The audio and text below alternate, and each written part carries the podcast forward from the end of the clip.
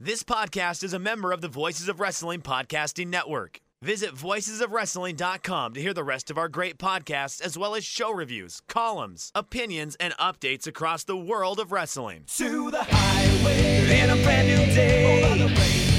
Gotta let it go. So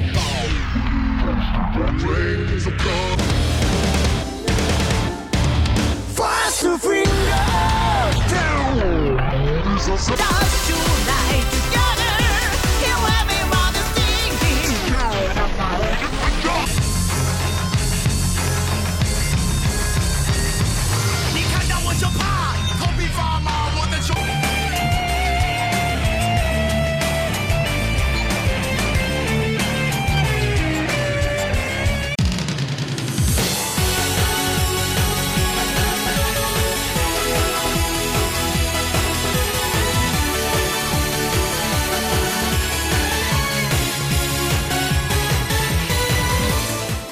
Welcome back to Open the Voice Gate Rewind and Rewatch, covering Enter the Dragon 2011, the second anniversary celebration, which was on June 5th, 2011, from BB King's Blues Club Bar and Grill in New York City, New York. We are members of the Voices of Wrestling Podcast Network. You can find us on the Voices of Wrestling podcast feed or on our own dedicated RSS feed on all podcast platforms and applications. If you'd like to donate to the show, there's no obligation. You just click the link on the show notes and I'll take you to Red Circle where you could do a one time or reoccurring donation. You can follow us on Twitter at Open VoiceGate. I'm one of your hosts. It's your old pal Mike Spears, joined as always by my co-host Case Lowe. And not to peel back the curtain from last week's episode, but got everything going from like how we were doing our weekly update this time. And I think that the computer gremlins are not going to be attacking us for this week's show. we did run into a a mountain of technological issues last week, which I think Mike and I typically have very good luck in that we sit down to record this podcast and the podcast records, and that is pretty much uh, the only you know th- that's the process we know is the the process that works. Last week, maybe not so much. Maybe we were up late into the night talking about Dragon Gate USA, but that's okay because it's it's me and Mike Spears, and it's the second year anniversary celebration of Dragon Gate USA. We have watched two full years of this promotion. We have seen it shift and morph and transform into something different from how it started. Whether or not that difference is good, jury is, uh, you know, still out, but I think we're about to make our decision as like, oh, man, this is Dragon Gate USA now. Okay, it's been a tough triple shot so far. I think the first two shows, while not offensively bad, were definitely that, like, oh my god, like, things have changed. John Moxley isn't here. There's not really that many Japanese guys on these shows. I will say up top, and we got a lot to get into before we talk about the second anniversary show, but up top, this was a fine show. I, I enjoyed most of this show. And Mike, I don't know how you feel about it. So up top, kind of big picture on the second year anniversary. You know, they ended the weekend a lot stronger than they began it. There were we went through like two weeks of shows that at a certain point it was the big moment of what are we doing here. But this but this show entered the Dragon 2011, the second anniversary show. I felt like that it started off hot and then it did pretty well. There was some stuff in between that that you know we will we'll get into, but I won't say that they've pulled themselves out of the tailspin, but I'll say that they've at least like leveled out after this show. Like this is the one thing that like they could have been full on tailspin after the show and have three terrible shows back to back to back, but they at least like were able to stabilize it and it, it, it's something that when we get into the show itself, comparing the second anniversary to the first anniversary show pretty much gives you an idea of how drastically the company has changed for better and for a lot of ways just worse. Yeah, it's a tough. Those two cards, looking at them at the same time, that's a tough, tough thing to digest. Of like, oh, this is not seven years apart. This is only one year apart. Ooh, I don't think the last 12 months were too kind to this company, at least from a business perspective. Now, there's almost, I, I really, there's zero newswire notes to get into on the show, but we are in the summer months of 2011 at this point, and we do need to shape what is going on outside of the Dragon Gate USA universe. Last week we talked all about Dragon Gate in Japan. We did a really deep dive on the beginnings of Junction 3 and the continued dominance of Blood Warriors. This week, we are going around the U.S. independence as this time in 2011, literally game changing stuff uh, that would occur. And it starts with a Japanese promotion running in America May 13th, 14th, and 15th. We had the New Japan Invasion Tour 2011 attack on the East Coast. Mike, let me read you. I'll read you all three of these cards. Let's start with the first show, May 13th, Rahway Rec Center, Rahway, New Jersey. Opening match, Homicide and Low Ki defeating Jushin Thunder Liger and Tiger Mask, Satoshi Kojima defeating Kenny Omega, Apollo 55, Giant Bernard and Carl Anderson defeating uh, Gato, Jado, Shinsuke Nakamura, and Davey Richards, who we'll be hearing a lot about this afternoon or on this on this podcast this afternoon. It's 8:30. I don't know why I said this afternoon.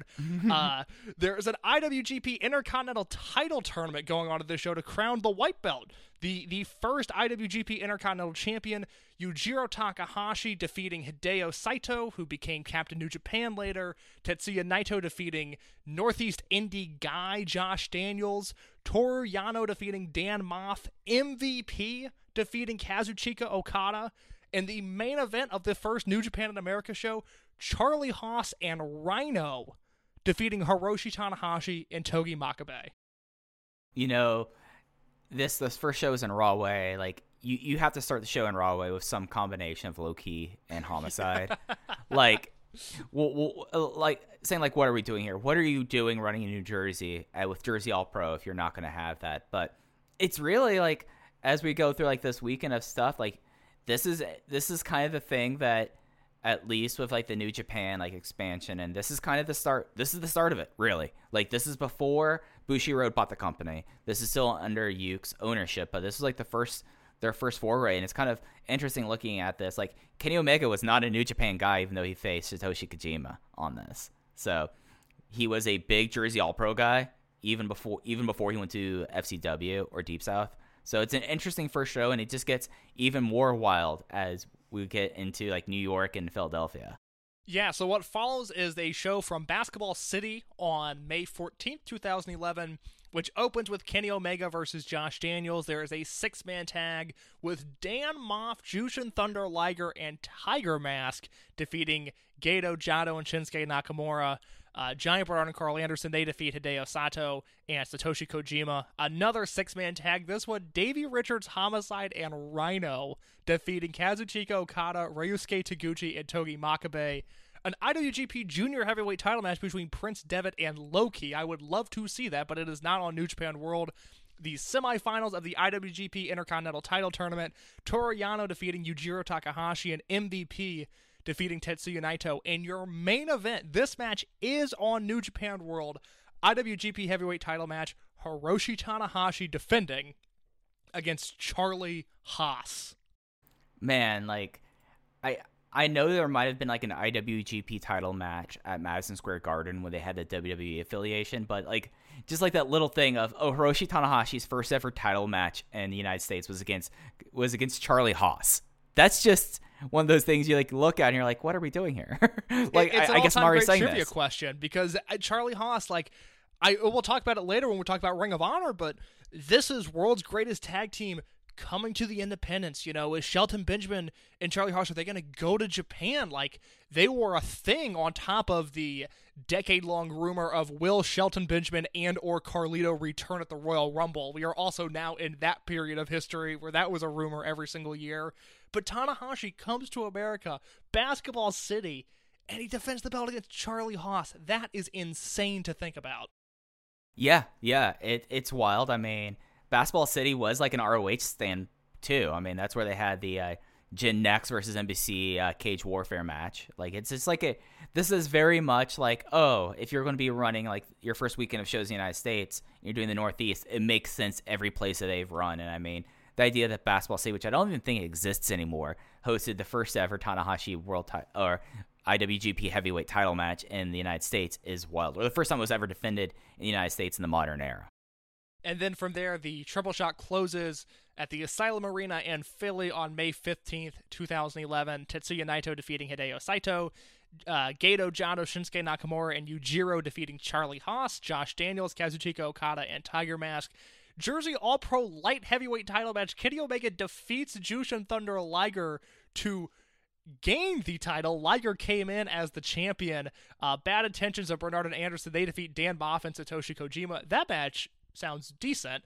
The next match, Yeah, I'd be interested in that one. the, the, the next match is phenomenal. Apollo 55 defending the IWGP Junior Heavyweight Tag titles against Homicide and Low Ki. And then after that, in this match is on New Japan World, Hiroshi Tanahashi versus Davey Richards in 2011. Sign me up. And then the, the card concludes with the finals of the IWGP Intercontinental title tournament.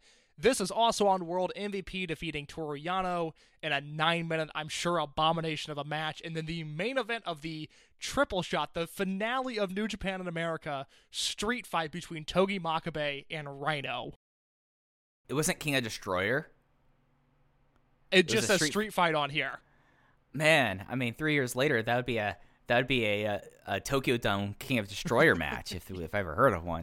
So yeah, it's interesting, like bringing this up here because we already have now DG USA did not run Philadelphia for the first time for their uh, anniversary show, and less than four weeks beforehand, you have what it, what was considered.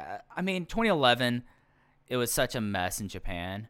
But you, you'd have New Japan now making their first tour, and they're hitting up New Jersey, they're hitting up uh, uh, New York City, and they hit up Philadelphia, and they hit up the arena. So it, it's it. This is like a real like intersection and divergence point of at least DGUSA and New Japan, but also in a lot of ways kind of like New Japan and, and Dragon Gate because it's I think it was 2012 that Bushiroad bought the company. So I mean, last days of Yuke's in a lot of ways. Yeah, that those shows, and again, there's only three matches for the entire weekend up on New Japan World, and unfortunately, none of them involve Low Ki. Although we do get the Davey Richards versus Tanahashi match, but those shows, I mean, I get it; they're nine years old at this point.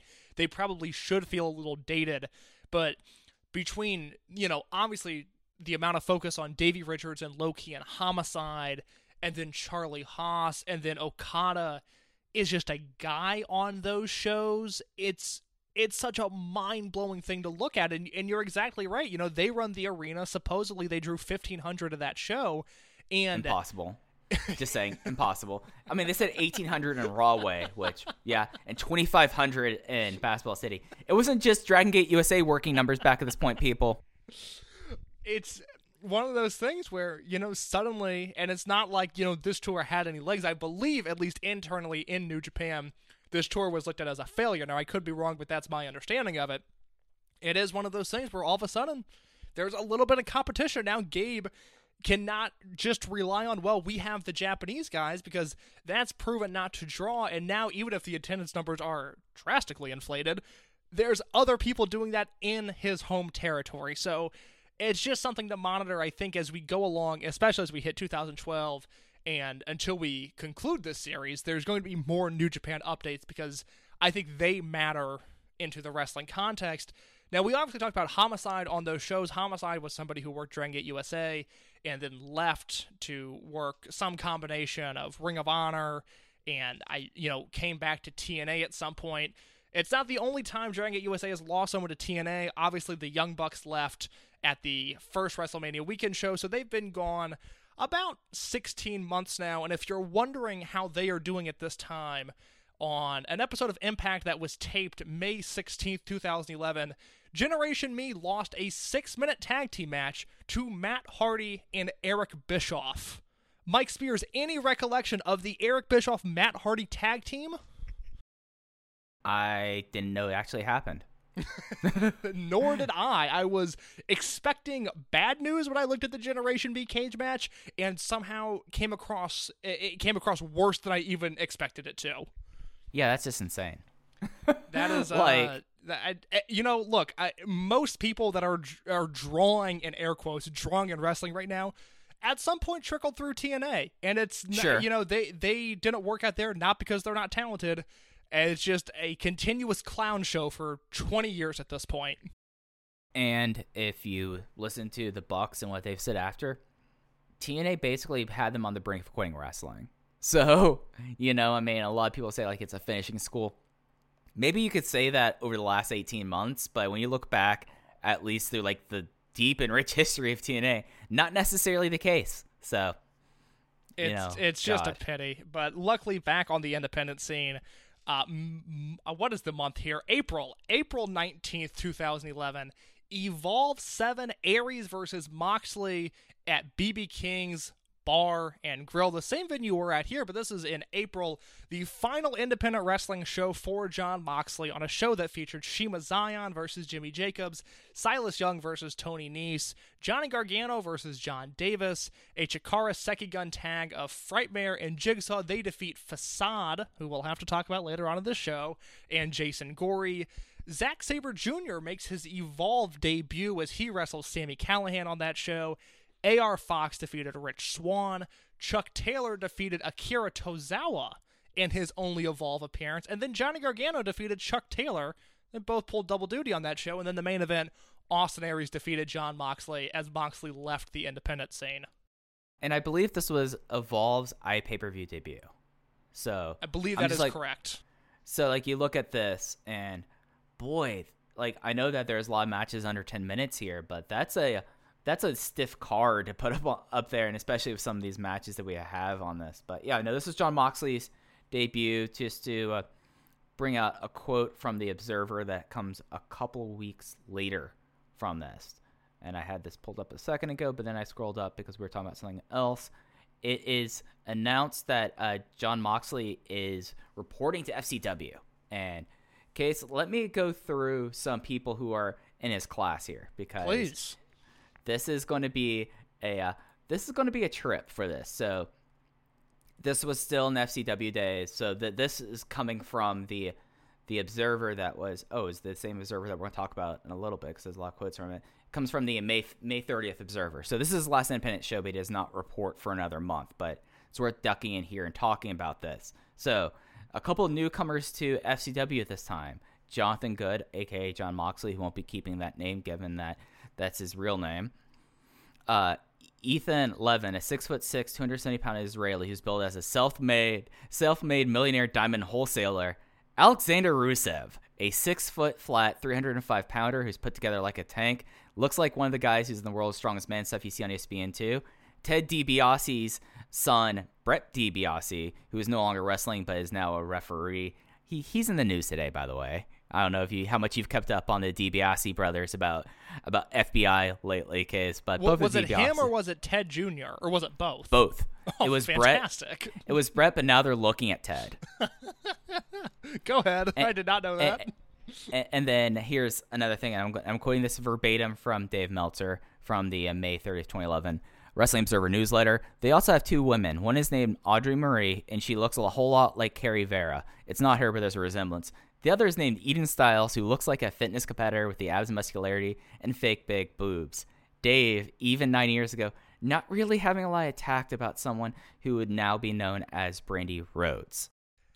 Uh, th- that's funny just because like the name Audrey Marie really sticks out to me as someone that I remember pre WWE Network NXT when I was watching the shows religiously through So Shuns- Hulu. the Sun, the Sunshine Network at FCW. the- yes, that sort of era of late FCW, early NXT, which I watched so much of.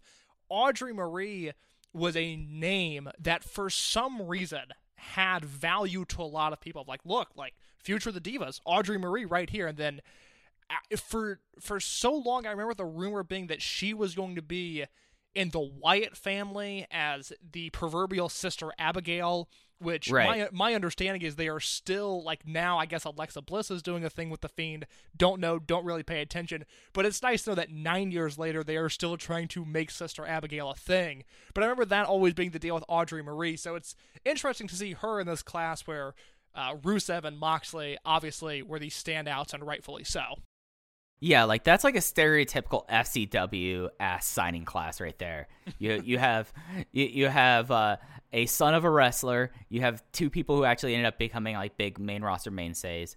Brandi Rhodes, who's now the uh, the, the chief branding officer of another company, and then having someone that you're going to give an Israeli self-made millionaire diamond wholesaler gimmick, and you know that that's that, that's very much FCW. So I thought that was a nice way for us to tie up, you know, the entire thing of Moxley. But we still have one more Evolve show to, to talk about, and one of the more famous Evolve shows. Case I think you you have everything pulled up as we first have our first ever Evolve style battle. Oh, who could forget the style battle? May 20th, 2011.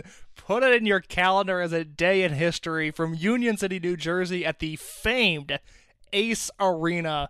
We have Style Battle at Evolve 8. Mike, the styles included in this tournament, each representing a different style of professional wrestling. We have AR Fox, who's representing high flying. We have Austin Aries, who's representing hybrid style. We have Bobby Fish, the Puroresu Junior heavyweight style. Brodie Lee is a super heavyweight. John Davis is representing power style. Sami Callihan is hard hitting. Tony Nese, despite the fact that he is known for having a 450 splash, his style is standing combat.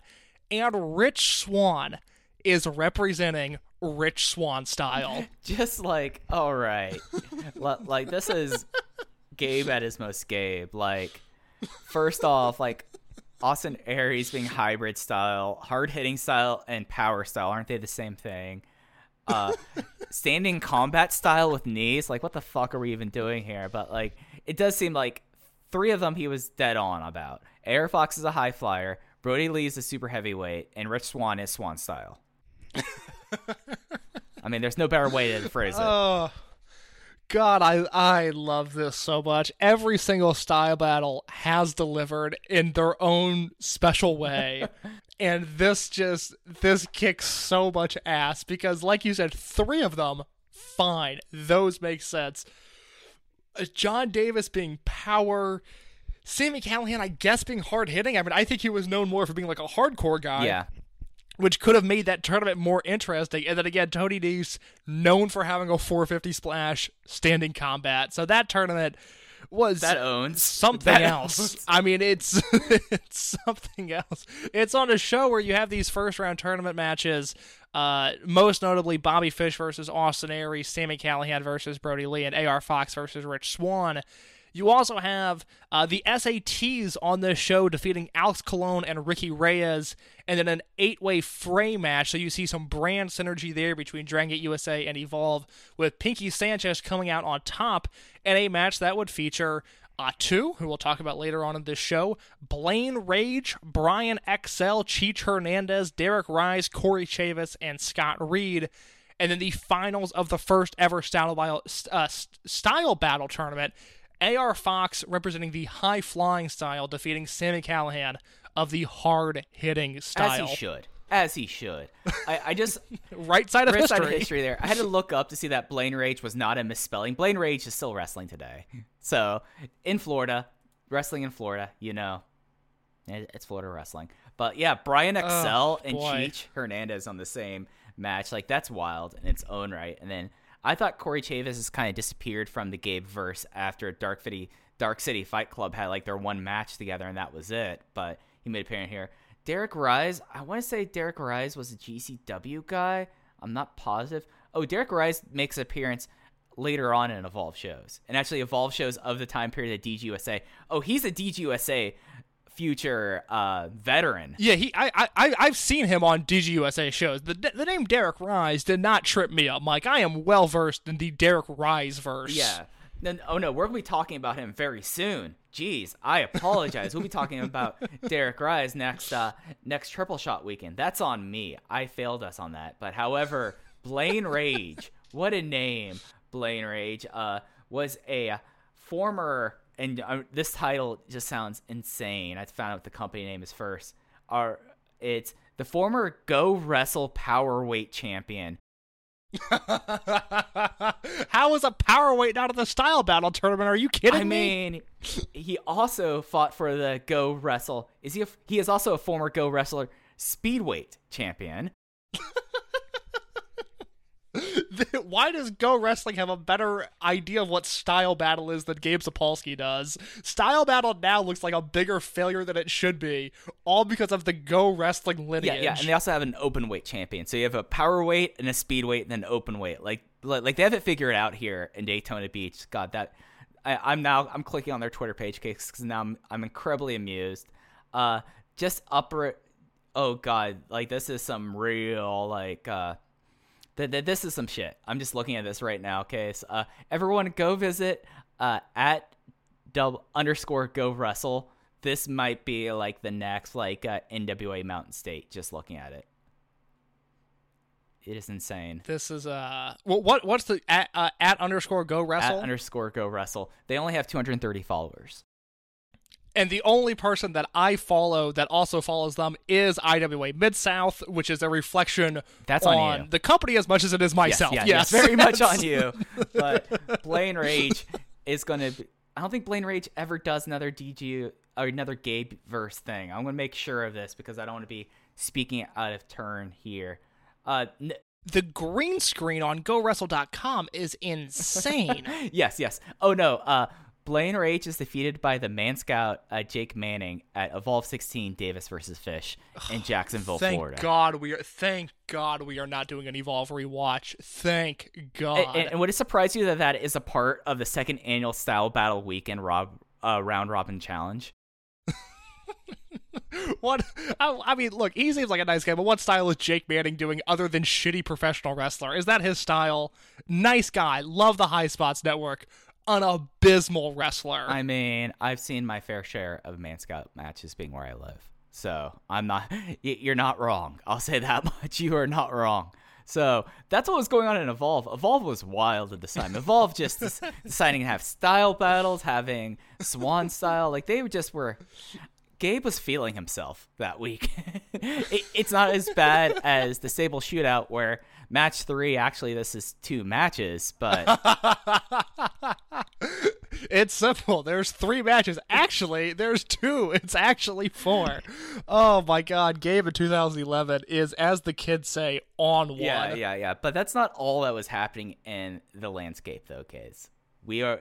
No, There's a lot going on. No, oh, go please No. go ahead. Yeah, well, there's th- there's three PWG shows to talk about because they all involve Akira Tozawa, and we start off with April 9th, 2011, Card Subject to Change three, a show that Mike, I if you could put yourself in the April 2011 stratosphere for a second, there was one man that was dominating pop culture headlines, and that man was Charlie Sheen. And the story goes that Excalibur was pushed and pushed and pushed to title this show winning. And Excalibur refused, again, right side of history, and came out with Card Subject to Change 3, a show from the American Legion Post that featured Johnny Yuma versus Peter Avalon, Candice LeRae versus my favorite women's wrestler of all time, Portia Perez, Roderick Strong versus Willie Mack, and what is Willie Mack's coming out party. Uh, Akira Tozawa, who was on a bit of a path of dominance in PWG, well, no amount of momentum is strong enough to outlast the wrath that is Low Ki. Loki defeats Akira Tozawa. Uh, Johnny Goodtime defeats New Japan USA's Ryan Taylor. A PWG World title match between Claudio Castagnoli and Redacted. And then the main event, uh, PWG World Tag Team title match, the Young Bucks defeating El Generico, and it was supposed to be Paul London. Paul London did not make it. Who shows up in his place? None other than Ricochet, the main event of Card Subject to Change 3, the Young Bucks, who a month later would lose to Matt Hardy and Eric Bischoff on TV.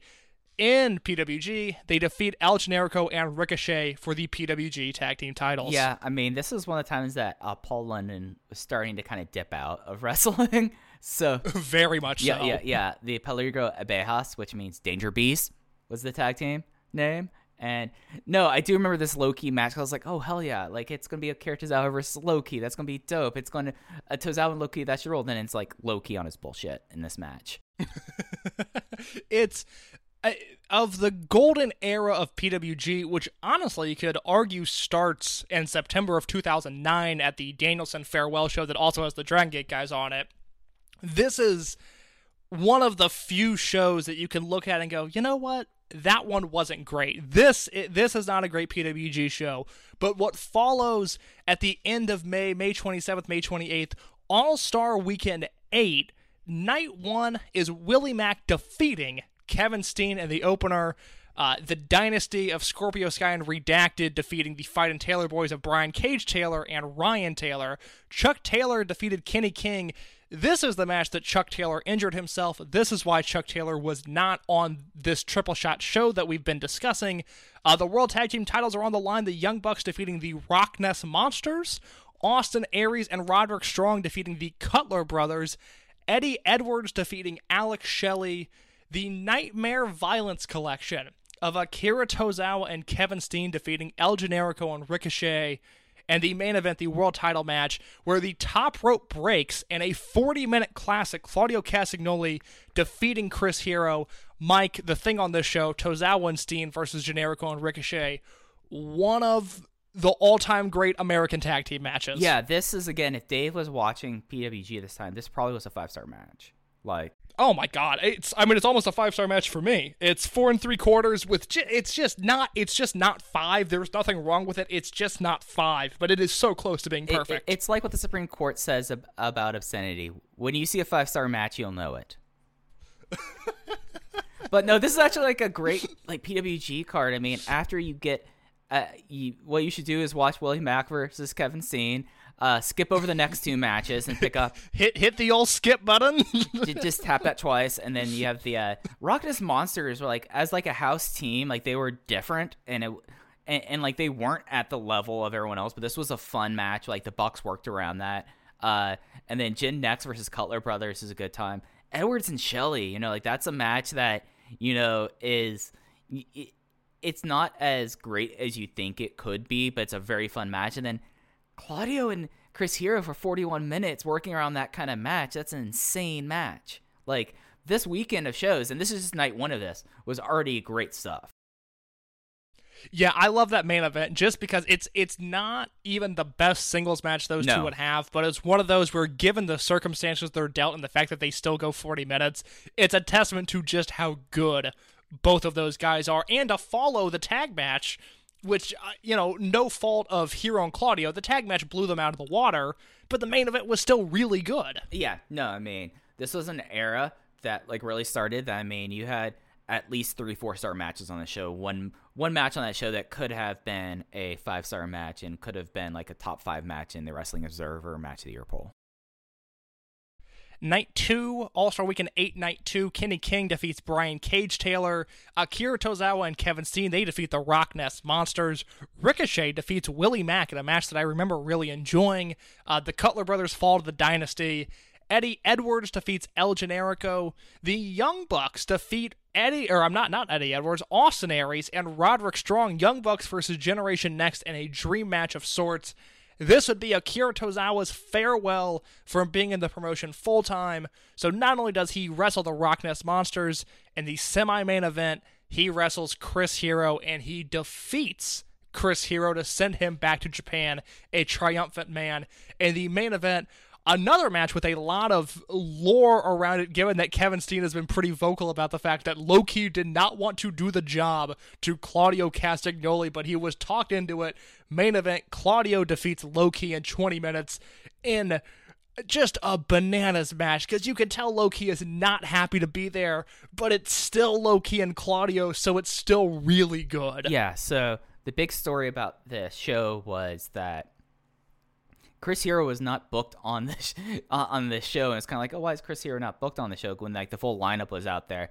And then right after, like Nightmare Violence Collection versus RockNES Monsters, Chris Hero com- comes out, and of course, uh, Chris Hero versus Akira Tozawa from the previous years, Battle Los Angeles, was the match that put Tozawa on the map. It still probably is the best match to ever happen at the uh, American Legion Hall. And they said, "Our and Hero came out there and says like, so you had a good match, but I think you have one more in you."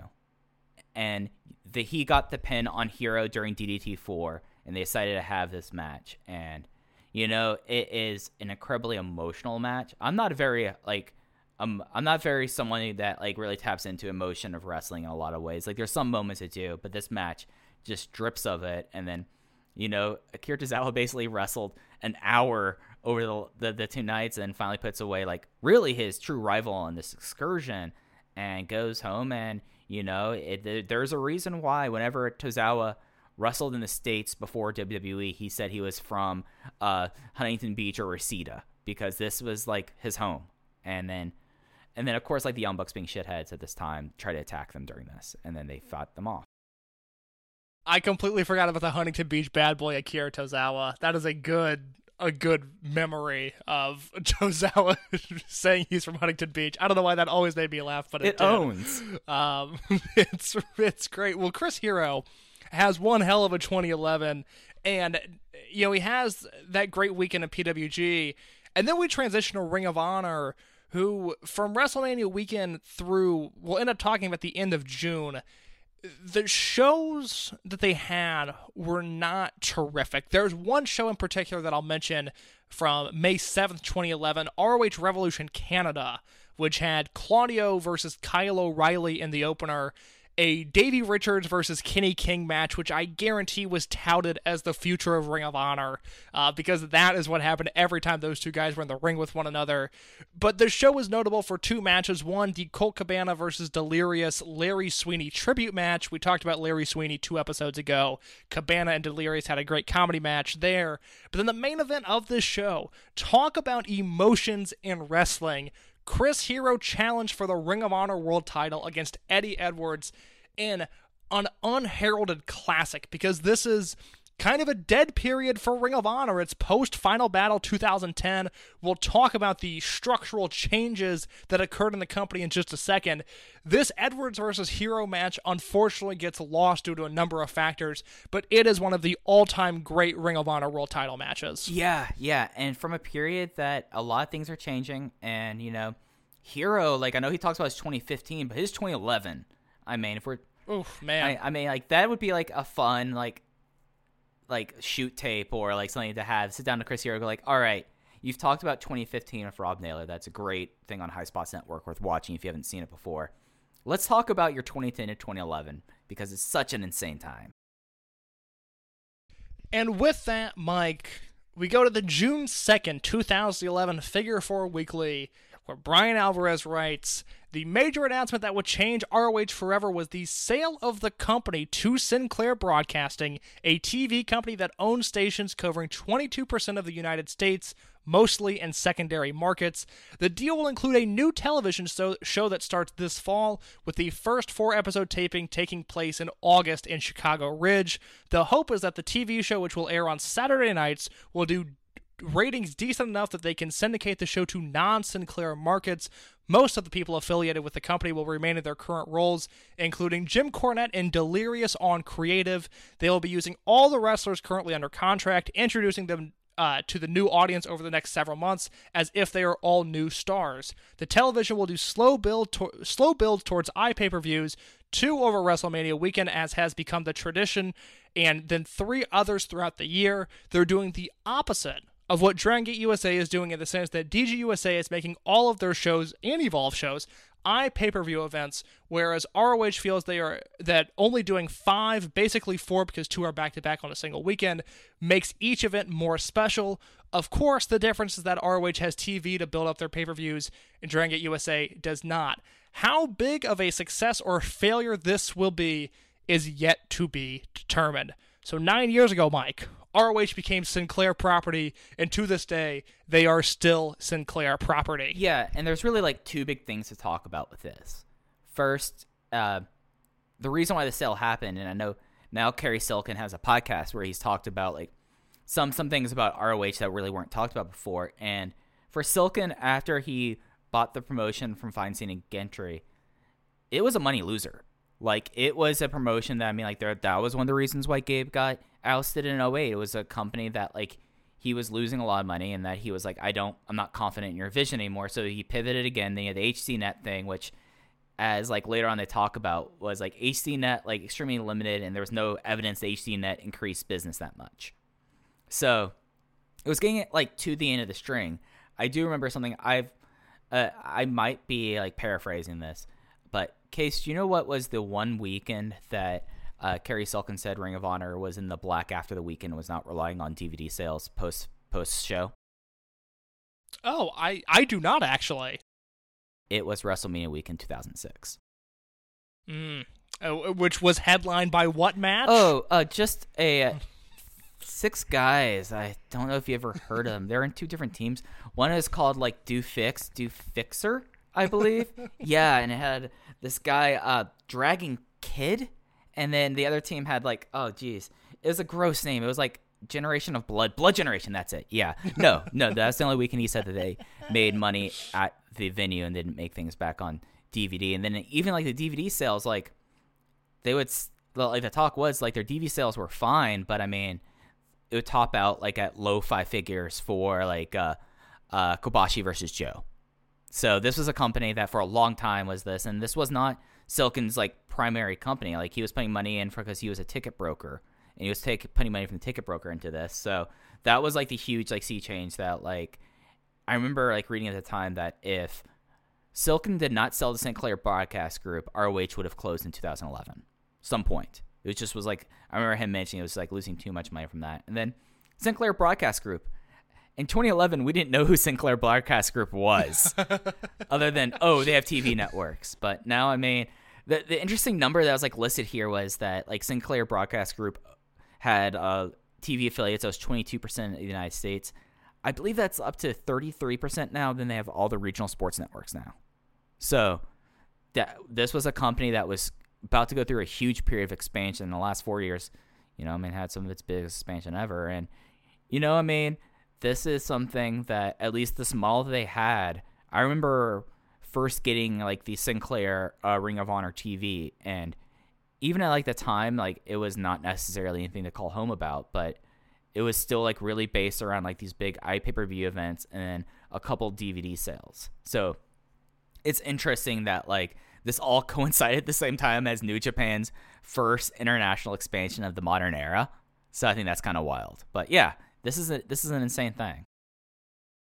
Yeah, I mean, there's there's a few different things I can bounce off of there. I mean, first of all, just in the Midwest, which is where I'm located, I have seen the Sinclair expansion uh, take place dramatically over the past few years. You know, when I first started going to Ring of Honor shows in 2013, Sinclair did not have a market in Indianapolis, nor did they in Chicago. Now they have uh, a presence in both markets, and you know, uh, maybe now there's an increase in anti-vaxxers. Who knows? Uh, we don't have the research to say one way or another.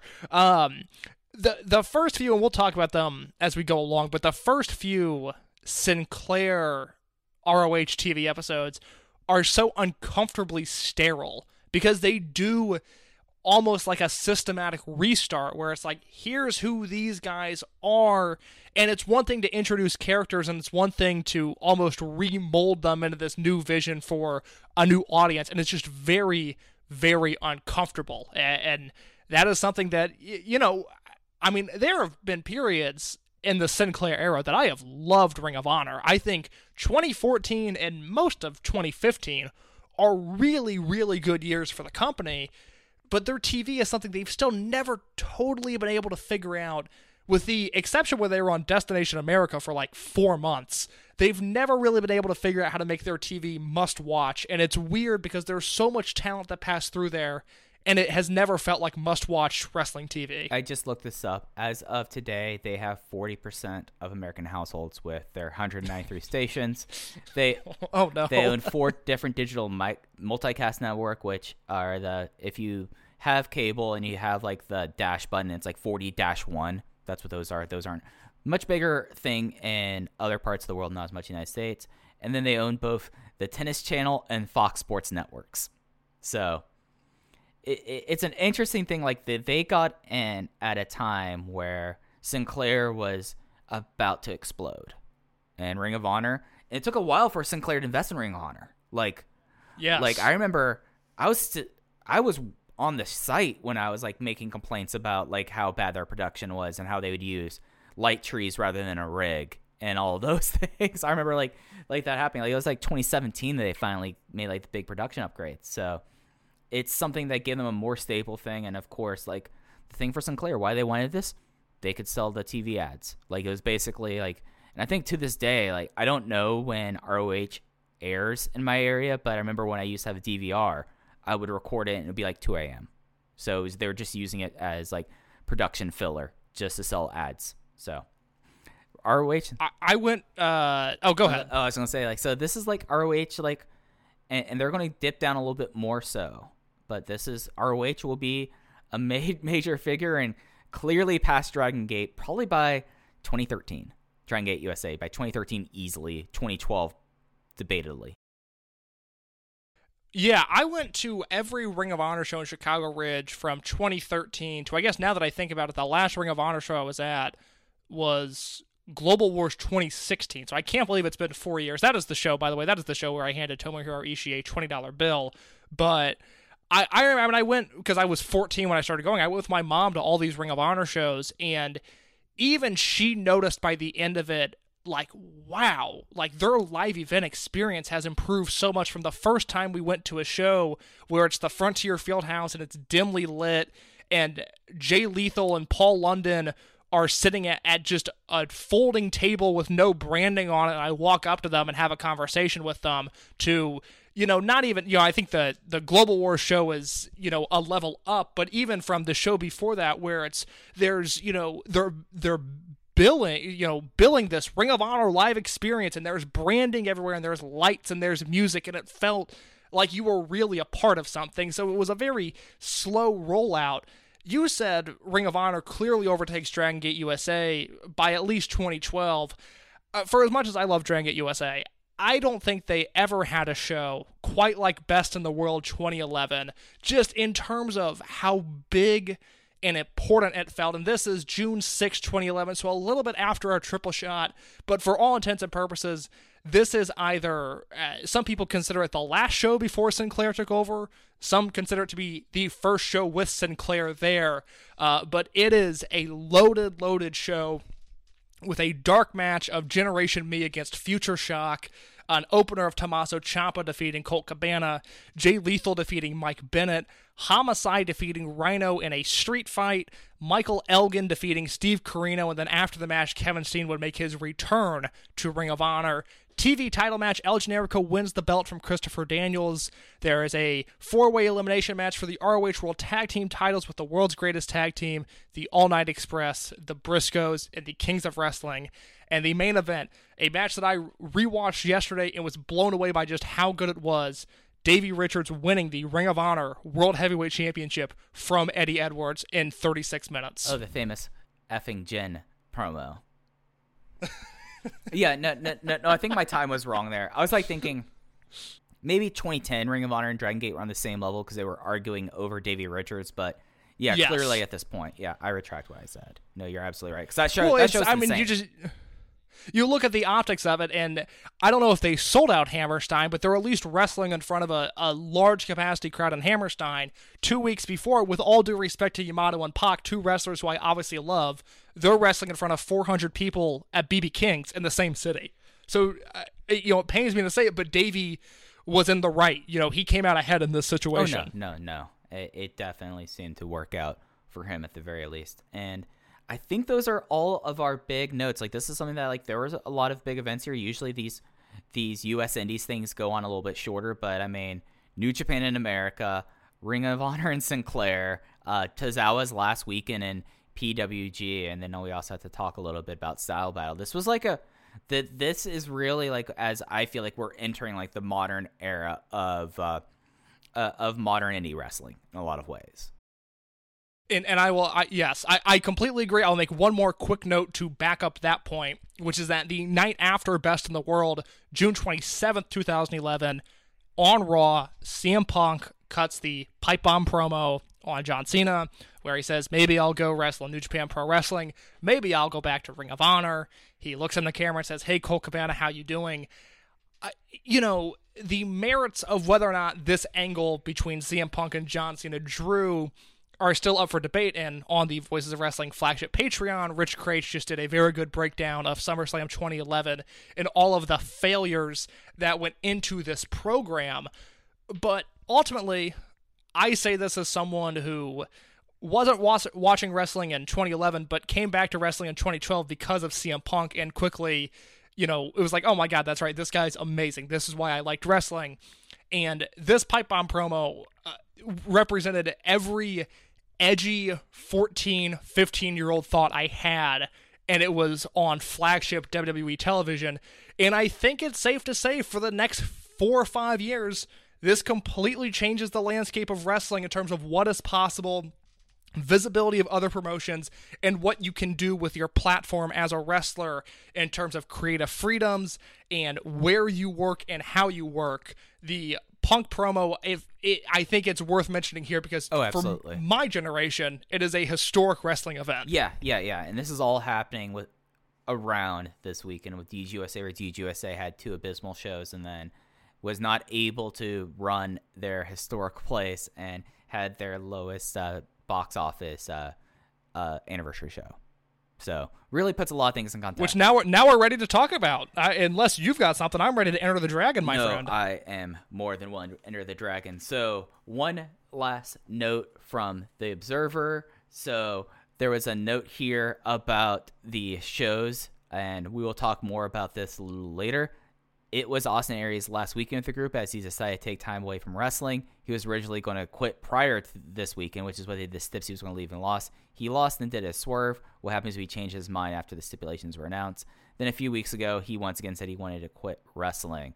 Also worth noting, the iPay per view went out in BB Kings this night, and after the show, they announced a new a new program that they were doing for iPay per views, which you know that is very much like that's the old policy was if you ordered the pay per view on the internet, you would, could watch it until the DVD comes out. Now you can order an iPay per view and watch it forever. So yeah, video on demand was not a thing with early. Uh, uh, WWN Live and DGUSA.tv. So those are two big notes there. The attendance here was announced that, or Dave Meltzer said about 500. And as I said, the iPay review in the building didn't crash, which is something because it did not happen anymore. They're going to offer the Stemper iPay review free to everyone who bought that one. So in the hobby, it's not easy being a fan of ripping packs or repacks. We hype ourselves up thinking ah, maybe I can pull a Ken Griffey Jr. rookie card, but with zero transparency on available cards and hit rates, it's all just a shot in the dark. Until now. Introducing slab packs from arenaclub.com, the only repack that provides real value, a complete view of all possible cards, and clear hit rates for each one. Now, when I buy slab packs at Arena Club, it finally feels like I know what I'm getting. I was able to open an Arena Club slab pack, and and I'll be honest, it was a lot better than what you normally do. Say you go to a card show and there's a random innocuous brown bag of cards, and yeah, you can open it and look, it's going to be junk. You're you you know what I mean? Like you know what you're probably going to get in those. Maybe you find that fun. And sometimes I do. Sometimes I like just opening up cards and saying, "Ah, hey, look at some random cards, or whatever." But if you're really in this game to to find value and find particular cards, it sucks to have to buy these mystery packs, and it ends up being, you know, almost nothing, you know, nothing of value. Not with Arena Club. You can display again of all available cards, hit rates, grading, so you know that when you're opening up the slab pack, you are going to get something valuable. You are getting something good. And Arena Club, in addition to having those great slab packs we just talked about, is also a marketplace for card collecting, buying, trading, selling, displaying, all that sort of stuff. But those Arena Club slab packs, man, they are revolutionizing the repack game with transparency. After your pulls are revealed, they'll immediately be placed in your vault for safekeeping or trading and selling, and you can have them officially graded by Arena Club as well. So again, setting these things off, it's going to be officially graded by Arena Club, and the Arena Club grading process is accurate, fast, and transparent with full grade rationale provided and explanation of how your card was scored. So whether you're buying, selling, trading, or displaying, Arena Club is the card collecting platform that you have to check out. So right now, I've got a special offer here for Voices of Wrestling Network listeners. You can get 10% off of your first purchase by going to arenaclub.com slash VOWnet. Again, that's arenaclub.com slash VOWnet. Now, that's a crazy offer. That's 10% off a $400 slab pack. $40 off right there. 10% off your first purchase. No matter what that purchase is, 10% off. Again, that's arenaclub.com slash VOWnet, arenaclub.com slash VOWnet for 10% off your first purchase on Arena Club. And we thank them for sponsoring the Voices of Wrestling Podcast Network. as we get into this, we are back in BB King's uh, Blues Club Bar and Grill. It is it is June fifth, twenty eleven, and we open up the show with Blood Warriors coming out, and it's the first time that uh, I noticed that Shiima was really getting booed on, uh, booed by the crowd, and he says he hates New York, and that leads to S- Speed Star hitting, and then we opened up with Ricochet versus uh, Masato Yoshino. Masato Yoshino won this match in a listed 16 minutes and 54 seconds with the Sol Naciente. Uh, we talked a few weeks ago about the Ricochet versus uh, Susumu Yokosuka match, which was a fine match. Uh, those two would go on to have better performances with one another, but it was you know Ricochet singles match, and and that was important for him to be able to accomplish such a thing at that point in his career. What blew me away here was the fact that it's Ricochet versus Yoshino. You would expect a certain type of match from these guys, but what we got instead was, despite Ricochet being the heel, Ricochet sells for a long portion of this match, and Ricochet survives off of his selling and his charisma. Which, if you look at a year ago, he's the guy that has the double moonsault, and that is it. And that is all that Ricochet is known for. A year into the future, six months with Dragon Gate, Ricochet looked like a completely different and close to becoming a well-rounded professional wrestler. Yeah, like the, thing that like took me back about this match was Ricochet was like throwing some great forearms, and as a guy who's not really known Yeah. as a striker, I was like, okay, Ricochet, you're actually like laying it in here, and that, and it's like takes me a while to think about the next match where I thought about, oh, Ricochet is throwing some great strikes, and uh, other notes that I really like. I like this match so much more than the. Uh, Susumu Yokosuka match. I remember being a little bit down and a little bit disappointed about that match a little bit. This match I felt like was exactly what you were expecting. I feel like this is Ricochet's best singles match in DGUSA to date. And then I, I thought it was kind of great that uh, Masato Yoshino goes for the From Jungle, and that's a move he doesn't even do anymore. But the crowd was buying into that as a finish. And if you're buying into the For Jungle or From Jungle as a finish, then you're doing a really good job of getting the crowd in. And of course, three minutes in, uh, Shiima tried to throw a chair into the ring. So I mean, just on on every level, I feel like this worked from a preposterous Shiima level. It's a, it's a good night for Shiima. There's a lot of Shiima stuff that I really really like on this Yeah. show. Okay, so I went four flat on this. This is a notebook match in my books. I thought this was excellent. So I went three and a half, but I completely uh, validate your four star feeling on this match. What I really liked about this, eh, now look, I will say this about every single match on the show. Could have been a few minutes shorter. Yes. But what is cool about this is that it is the closest we really have to the idea of Masato Yoshino working an American TV match. Again, it's a little too long to say like, oh, this is what Yoshino would be like if he worked for X promotion that had TV. Because even like the Speed Muscle versus Motor City Machine Guns match, that is that that is what TV wrestling should be, but it's not what TV wrestling is. This match with the story with Shiima on the outside, with just the pace they worked, it feels like Yoshino's working TV, which is just nice. It's a bit of a novelty in his illustrious career to see a match like this. Yeah, yeah, and like this really was working like the upstart versus the veteran, and how can Ricochet like stick into this match? Like the only thing I can imagine if this match was like two minutes shorter, and then we started getting like calls saying like five minutes have elapsed. 10 minutes have elapsed, three minutes remaining, and then Masato Yoshino goes, screw this, Torbellino, a Sol Naciente gets out of there. Like, that's the only thing to me that would, like, raise the stakes in this match. But it was just like, you know, and that's, as you said, a lot of matches on this show go on for go on for a little bit longer, especially the next match. But do you have any more thoughts about uh, Yoshino and Ricochet before we get on with the rest of the card? A very, very good opener. Yeah, this is this was at, getting this match first off after having to sludge through Uprising and Fearless. I was much happier. L- Like I was like dreading watching the show, and then like this happened. I was like, all right, I'm back in this. M- Mike's back, baby. Mike's back o- on board.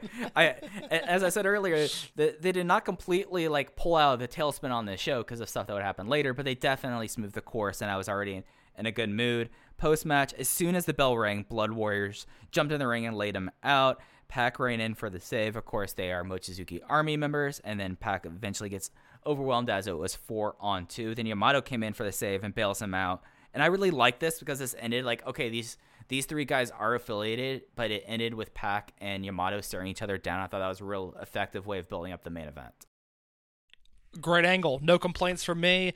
Uh, as we go along, and this is about the point of the promotion where it starts happening, where Dragon Gate USA becomes match angle, match angle, match angle, and it's this awful repetitive nature of these shows. With the big issue being that the angles are never as clear and concise as this one was. This was very well done. Yeah, I mean, like earlier this weekend, we, we were they had the uh, never-ending uh, DUF versus uh, Susumu and Mochizuki fight. This was like two minutes, and it got everything across. We went backstage for another uh, another quick segment as Ronin was on a serious note, trying to figure out what they're going to do about this match because this match was signed even though Chuck Taylor wasn't involved in it, so they need to find another partner in this six-man tag team elimination match. Johnny wanted Goldberg, but Ricochet said or not Ricochet, sorry, Rich Swann said, "No, no, I have someone, I have someone," and he ran away. I, I, I actually got a chuckle out of the Goldberg line when he said that, and it was another like short, effective segment. Yeah, no, uh, so far, uh, very much enjoying Enter the Dragon. And then Speed, Muscle, and Spike Mohican was a top year two moment, and you know it was a top year two moment. You know, we, we you, you can't have uh, Shingo and Danielson on this thing, but yeah, this was a top year two moment. I it's I think it's one of Gabe's best booking decisions ever. I think it is as effective at I said this on the show. This is Untouchable 2010 with Danielson versus Yamato, and this match of CIMA and Ricochet versus Yoshino and Doi. They make Yo, uh, they make Ricochet in one night. I this is just a, a marvelous job of making a star, and not only one night but in one match. It's incredible. A match that did not make a star was AR Fox defeating Pinkie Sanchez in 13 minutes and 2 seconds. Again, they went kind of long on the show with the low main pain and it is there something that like he was inducted into DUF and I missed this because like after the match they have the idea that DUF comes out and lays out AR Fox and they make a big thing about that they that AR Fox beat up a member of DUF so that's why Cannon and Callihan were coming out for this but was there something I missed that like between the shows that Pinkie Sanchez was officially became a DUF member? It's a huge issue with the presentation of DUF. They neglected two things. They neglected early on to fully explain what DUF stood for. And then after that, they neglected to properly indoctrinate Pinkie Sanchez into the group. It's there's too much up in the air about is he there? Is he not? Does he respect Callihan? Does Callihan respect him? It's very confusing. Right. In the way it's laid out. And there's, you know, they cut promos, but the promos are Callihan in Cannon, so we never really know. And it's just unfortunate because there's a lot of stuff, at least up to this point, before we get to the Midwest triple shot, that I really like about the DUF. And I think they just bring an interesting flavor into the promotion. This match, I want you to go first, Mike. What are your thoughts on AR Fox versus Pinkie Sanchez? Uh, this was weird. We had like three minutes of Pinkie Sanchez wrestling with his tights down, but with the speedo on. It was. This was a match that should have been like a five minute squash. Yes, I the the tight spot I believe happened by accident, and then they just went with it, where they were climbing on top of each other, and Fox started to pull down his tights, and, and they went with it, and it seemingly improvised something out of it, which it was not offensive, but also wasn't very good, uh, which I think is the Pinkie Sanchez story right there. Um, it, it's a match where Pinkie was fine. Now he does not ever need to be wrestling in 13 minute matches. No. What what stood out to me here is that AR Fox, who we saw him in Philly, where he, you know, he and Sam Callihan killed themselves in a in a freestyle match, and then AR Fox wrestles Cheech the next night. Uh, he's in the breakout challenge stuff and then six way matches in Atlanta. He's obviously in the style battle tournament. He's wrestling uh, in CZW in the junior heavyweight title program with Adam Cole at this point. What's noticeable here is that in this match, and especially the night before, but it, it's more obvious here, partially just because AR Fox has different gear that looks so much more professional than what he had been wearing. AR Fox has made a leap. He has made a, a step up in his game, and he is now you know, he went from being that guy that does those moves to now I have a better understanding of who AR Fox is, what he can bring to the table, and his ceiling on singles matches, which was brought to us the night before with his match with Akira Tozawa, and now he's in a position against Pinkie Sanchez where he is the more talented of the two in the match, and the match doesn't fall apart. It's a three star match, it's nothing special. But the fact that AR Fox can now lead somebody to a three star match is very impressive given his experience level, in my opinion. Yeah, yeah, and I think you actually pretty much covered this match as much as we really need to. So I went two and a three quarter. Uh, Post match, DUF came out to cheer out, uh, chew out AR Fox. Apparently, like his big nickname was number one draft pick for what I don't know. He was the number one draft pick for Dragon Gate USA, which goes back to the show in Philly where Lenny says he would be the number one draft pick in Dragon USA. Now, what that means, I do not know, but that is something that he was branded as in the past for some reason. I guess to say he's like a blue chip prospect, Okay. but they never really did anything with that. All right, yeah. So, uh, Sami Callihan talked about it. That talked about his abs, and then that's why I noted. I guess Pinkie is now in DUF, and then they start. They, they started the feud that I think is probably one of the worst long term feuds in the company. AR Fox versus DUF. they lay him out. They throw a keg on him and attack him with a rope pylon. And actually, this was an effective way of starting the feud. We'll see how we feel about this about eight episodes time. We'll see how we feel about it in about eight episodes' time. For now, super effective angle. I loved it. It is exactly what DUF needed, where if you're not going to put them against Blood Warriors or specific guys long term in Junction 3, this is the direction they needed to go. And again, we'll see how we feel about it. But the angle starts off really hot, and Callihan and Cannon come out looking really good from it. And then we had another uh, year two highlight. This was the Kamikaze USA versus World One Tag, which was the first time I think like in a long time that all the big six were in a tag team match together in Milwaukee, which was again another tremendous match. Gabe's picking good matches for this, and that leads us to the nine-way free match case. Look, there's a lot of guys in this match. It starts off, and I- I'll let you take the brunt of this, but I, I just need to mention the match starts off with Cedric Alexander in his Dragon Gate USA debut, and then Larry Dallas comes out from behind the from the curtain with a two with a microphone, and Larry Dallas says, "I know I'm not supposed to be here," and Rob Naylor on commentary replies, "Oh God, no." And for that, we love Rob Naylor. Yeah, and then he promised that if Atu loses, he would leave forever. The first, little- which okay, What what a lie. What a just not true. That did not happen. so John Davis won this match. It was Cedric Alexander versus Atu versus Caleb Konley versus John Davis versus Facade versus Flip Kendrick versus Louis Lyndon versus Sugar Dunkerton versus Tony Nese. I didn't write down all the eliminations, but the deciding elimination was uh, John Davis on Tony Nese for the three seconds around the world.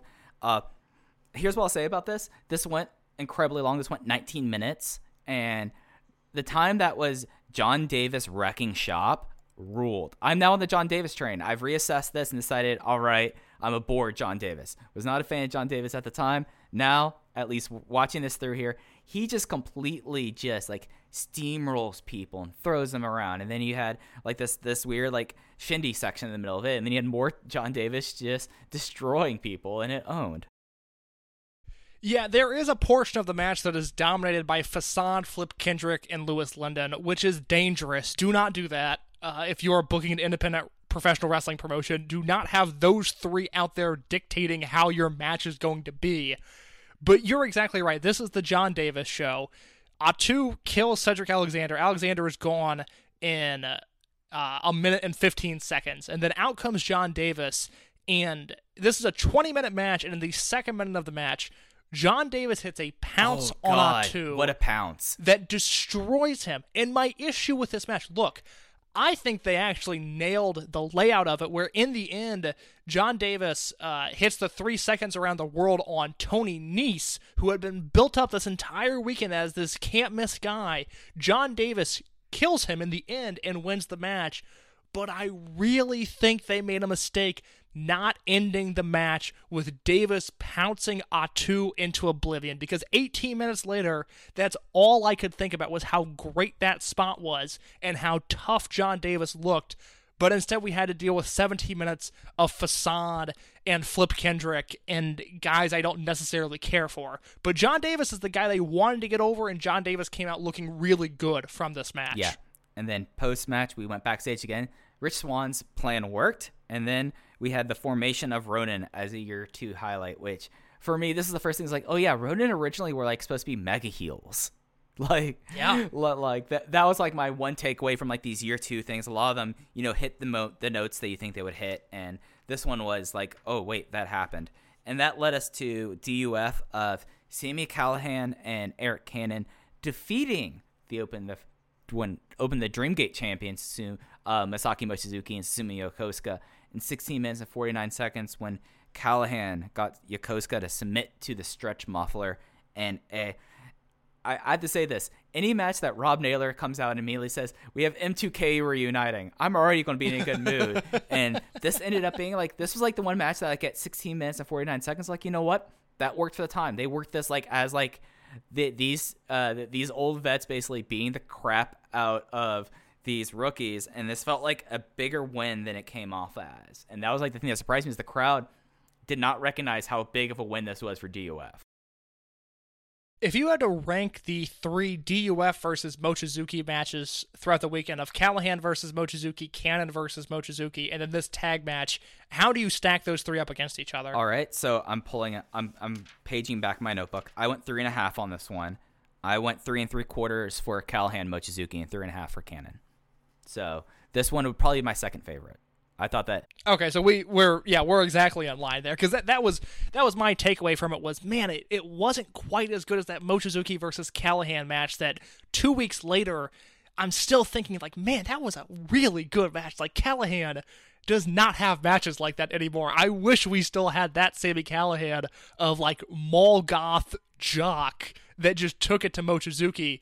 Here I mean, these guys, the DUF team gets obliterated. Uh, specifically, Yokosuka, who, you know, obviously had to do the JOB, was taking his aggression out on Arik Cannon in particular. There's a few clotheslines, Yeah. Jumbo no Kachis, that Arik Cannon gets hit with. And Cannon is a big dude. He is built. It doesn't seem like a ton would phase him.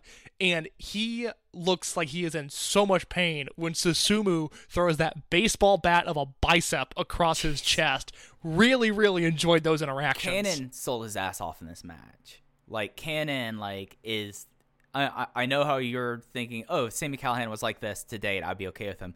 I'm more thinking about why didn't Arik Cannon become a bigger star? Because he just like sold his ass off and made like everything look great in this match, and everything really gelled. This was like, again, this was a match that really worked. And the only like disappointing thing was like you had the finish, which was like the which was like that that diving forearm going into like the stretch muffler that was so brutal. And at that point, you're like, okay, it looks like he has him, and it's like, oh, he actually got him with this. Like Susumu tapped out, and then this should have been like a moment that DUF was made. Like like they've already focused their attention on AR Fox, but now they've they've won their first feud. They defeated the former M2K members. They pinned a they pinned a former Dreamgate champion who was teaming with the current Dreamgate champion. And the crowd was like not like reacting as highly as you'd think for that. But then again, I that's like I feel like one of the weird things about Masaaki Mochizuki and DG USA.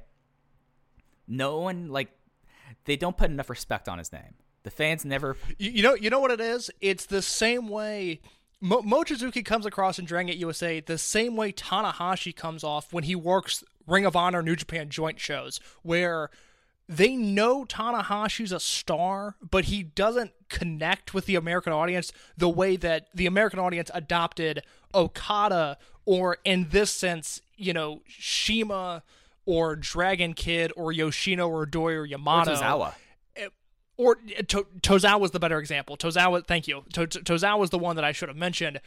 Yeah, eh, they just never they never gravitated towards Mochizuki, which look, I obviously don't understand how that's possible, but it's that Tanahashi thing where especially those early Ring of Honor New Japan joint shows, he was positioned in main events or semi-main events and the crowd was never totally into his matches the way that they would be for Okada or Nakamura or Naito, and Mochizuki has that same symptom. Yeah, I mean, we'll get into this on the mini weekend shows about how I was one of only four people who was chanting Mochi. Like, we'll get into that.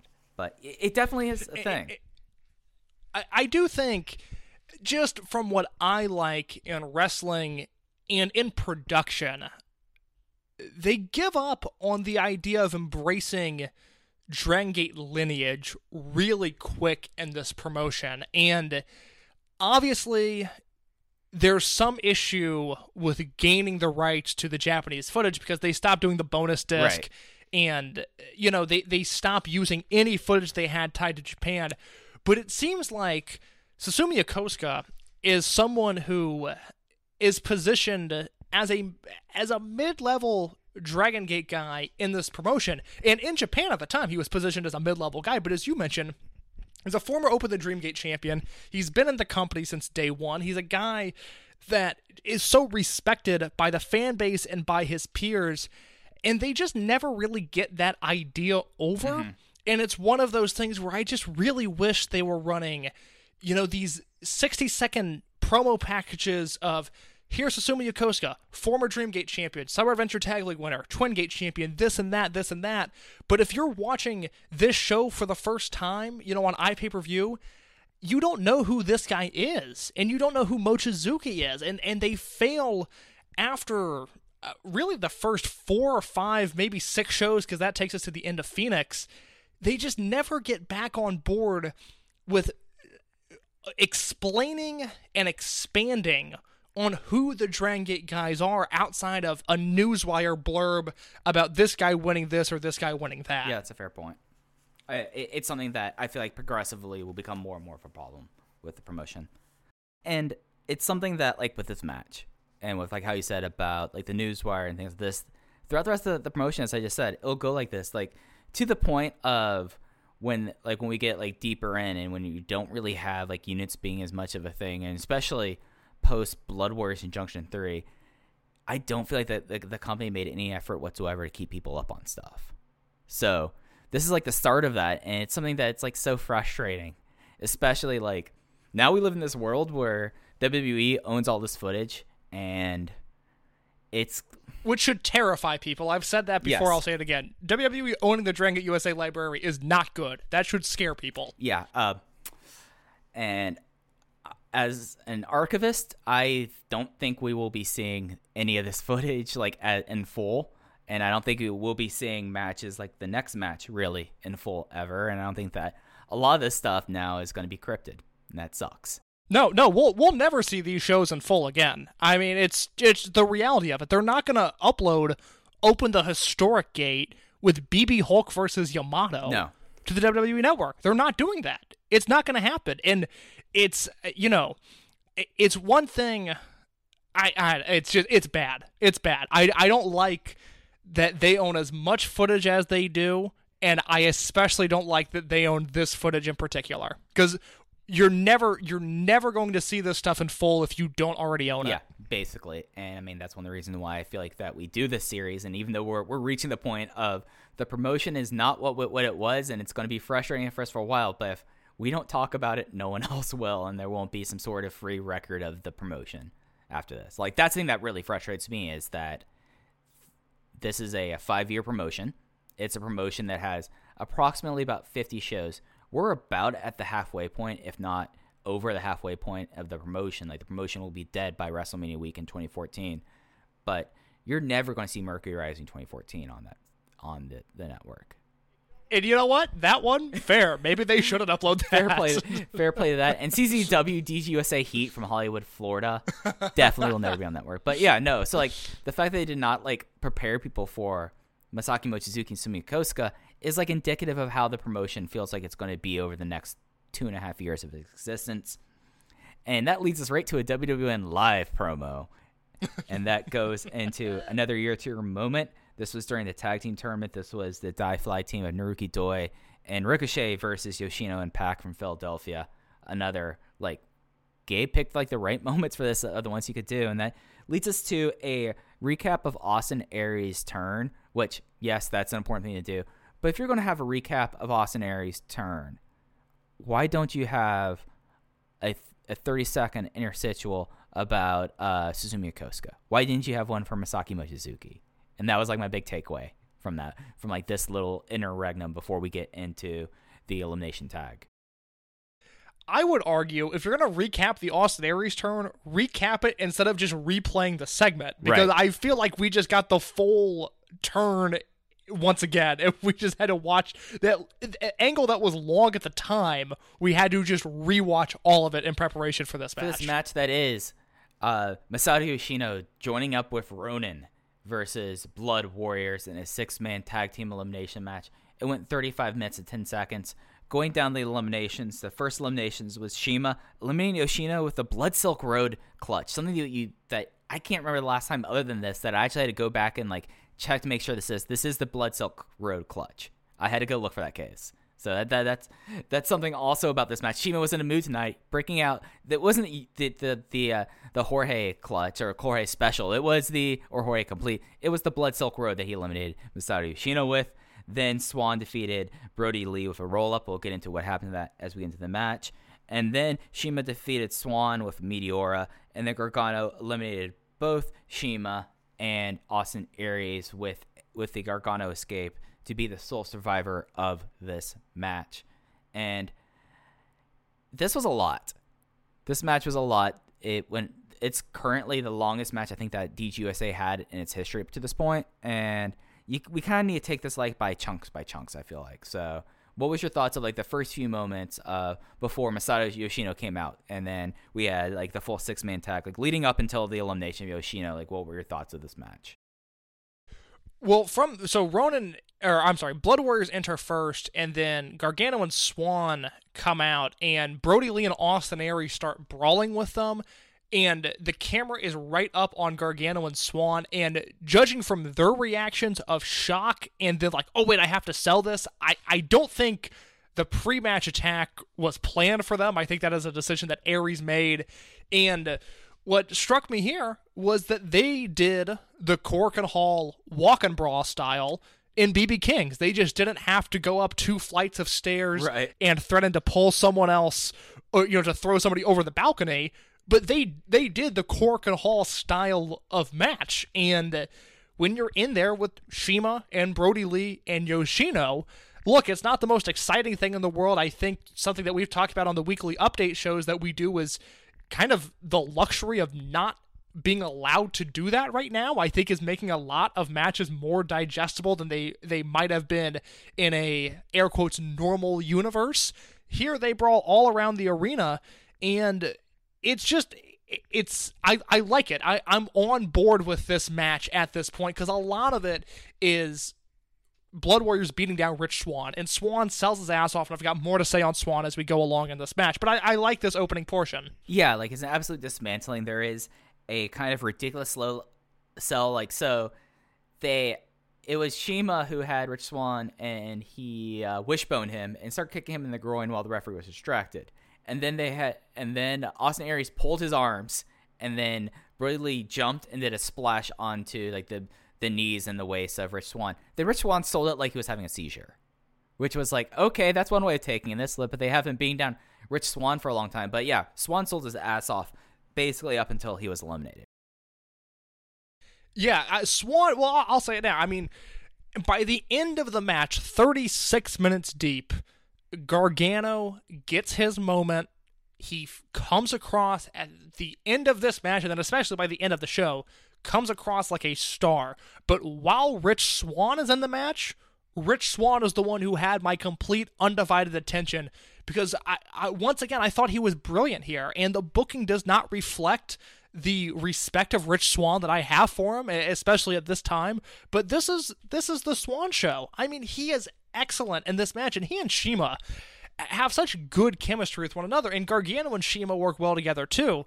But watching Swann and CIMA go at it when CIMA dominates him is just really exciting for me. I think those two always, always had good chemistry with one another. And, and I think some of it might be rooted that I get the distinct impression that CIMA does not have a very high opinion of Rich Swann at this time.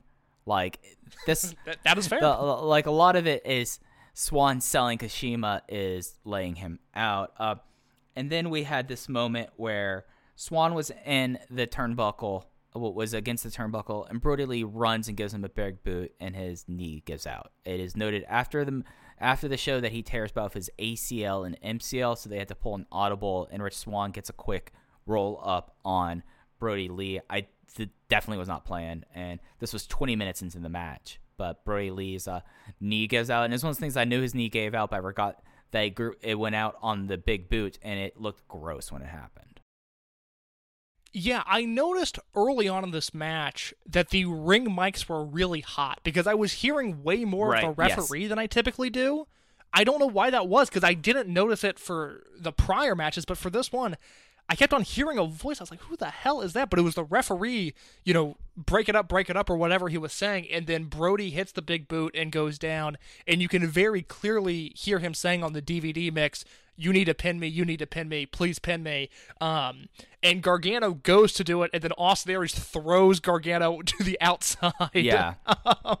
which I know wasn't intentional, it was just very bad timing.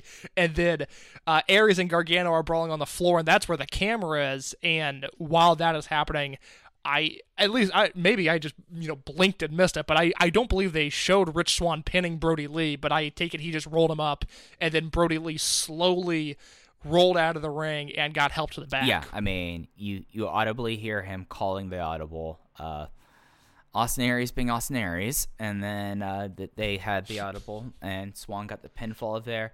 And at that point, everyone, at least the Americans, all looked pretty shook. Other than like the the Ronin side looked like, oh god, like what? I- Like you could see like the well, ugh moment look cross their face, and then CIMA kind of took it into himself to have like a three minute beatdown on Rich Swann before giving one of the more bu- more brutal uh, meteors to eliminate him.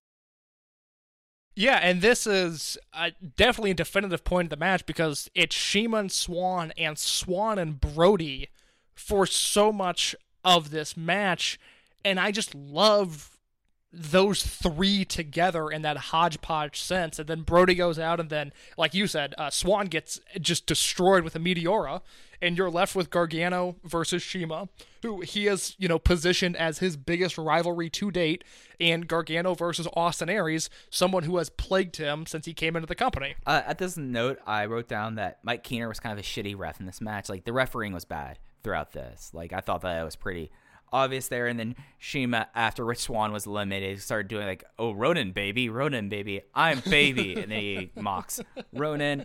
But then, uh, but then like through all this, then uh, uh, Johnny Gargano locks on the uh, Gargano escape at 28 minutes, so that that leaves just uh, Austin Aries and and Gargano for the remainder of it. And then there was like this really kind of uh, like Gargano has a slingshot spear, and then Austin Aries does like a lame face buster out of it. Like, did did you catch that? Yeah. Like that was really bad. Yeah, I did. It was really bad. And then it it kind of went back together, and then it uh, eventually it was like that there was a lot of play about the Hertz donut, and then like the brain buster. They did have Gargano did get a kick out of a 450, so kicked out of the finish, and then finally got the Gargano escape to win this match and to at least at this point seemed like that that Ronin won the feud. Yeah, so Gargano submits CIMA, which is now the second time that has happened in this building. He did it at United NYC Right. in the tag tournament and then does it again here. And then and look, we have not been kind to Austin Aries. His this is his final DGUSA appearance. His DGUSA appearances for the most part were really bad. Uh the the period with Gargano and Aries is the weak point in the match. Now I Yes. don't entirely attribute that to Aries. I just think at that point the match is going too long. There's a seven minute gap between CIMA being eliminated and the eventual uh, final submission. That could have been cut in half, and I think it would have been just much more effective. But ultimately, Gargano submits CIMA and submits Aries, and that feels like a moment because going into this match, Gargano submitted CIMA in this building in a tag. He lost to CIMA in a singles match. He lost to Blood Warriors and the Mercury Rising six man. He lost to Aries two nights before. He was just uh, flailing in no man's land. And then the night, you know, the, the show we talked about last week where he almost submits Yamato, and then CIMA ruins it, and then he cuts that that backstage promo with Swann, where it's like, man, I, I, I really think I can be Dreamgate champion. I think I can beat Yamato, and it was a good angle the night before. It's like, wow, I like I believe him, but it, it wasn't necessarily warranted. But then he comes in here, and like I said, he submits his two biggest rivals, and it feels like a moment. It feels like Johnny Gargano is becoming someone, and it's great to see. It's a long match. It is not a great match. I think it is very good because ultimately, it is an intricate six man tag that I am going to give the the 25 year career of this guy. I'm going to give him the benefit of the doubt because he always constructs these matches and is involved in matches like this that are great. I think CIMA laid out this match, and minus the hiccup of Brodie Lee destroying his knee, whenever CIMA's in the ring, this match is on fire and firing on all cylinders. It's a three and three quarter match because I don't love the finish and how long it took to get there, but I like the construction of this match overall. I hope that makes sense. No, that's.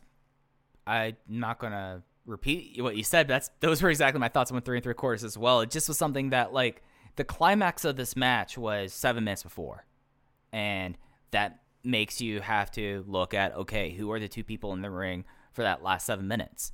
It was Gargano and Aries.